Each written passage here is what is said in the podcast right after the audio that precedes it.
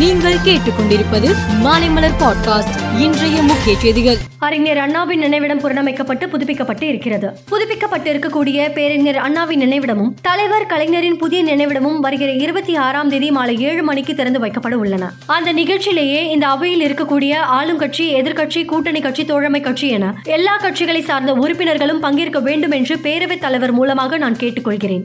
தமிழ்நாட்டு மக்களுக்கும் தங்கள் மூலமாக அழைப்பு விடுத்து அமைக்கிறேன் என சட்டசபையில் முதலமைச்சர் மு க ஸ்டாலின் தெரிவித்தார். தமிழக சட்டசபை கூட்டம் கவர்னர் உரையுடன் கடந்த பனிரெண்டாம் தேதி தொடங்கியது. பத்தொன்பதாம் தேதி பட்ஜெட் தாக்கல் செய்யப்பட்டு நேற்று முன்தினம் முதல் பட்ஜெட் மீதான விவாதம் நடைபெற்றது. இன்றுடன் சட்டசபை கூட்டத்தொடர் நிறைவடைந்த நிலையில் இதை அடுத்து காலவரையின்றி சபை ஒத்திவைக்கப்பட்டுள்ளது. மேகதாது விவகாரம் தொடர்பாக அமைச்சர் துரைமுருகனின் விளக்கத்தை ஏற்க மறுத்த அதிமுக உறுப்பினர்கள் வெளிநடப்பு செய்தனர்.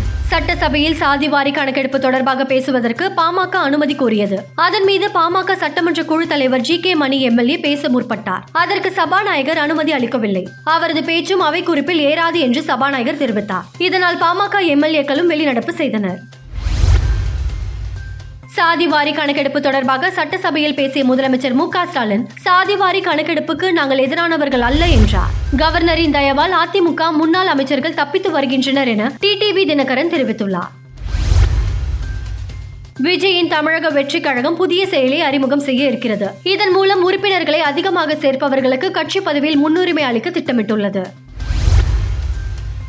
ஜம்மு காஷ்மீர் முன்னாள் கவர்னர் சத்யபால் மலிக் வீட்டில் சிபிஐ அதிகாரிகள் விசாரணை மேற்கொண்டனர். கடந்த இரண்டாயிரத்தி பதினெட்டு ஆகஸ்ட் முதல் இரண்டாயிரத்தி பத்தொன்பது அக்டோபர் வரை அவர் அங்கு கவர்னராக பணியாற்றினார். காஷ்மீர் கவர்னராக சத்யபால் மலிக் இருந்தபோது இரண்டு கோப்புகளில் கையெழுத்து பெறுவதற்காக தனக்கு ரூபாய் முன்னூறு கோடி லஞ்சம் தர முயன்றனர் என்று அவர் ஏற்கனவே கூறியிருந்தார் என்பது குறிப்பிடத்தக்கது.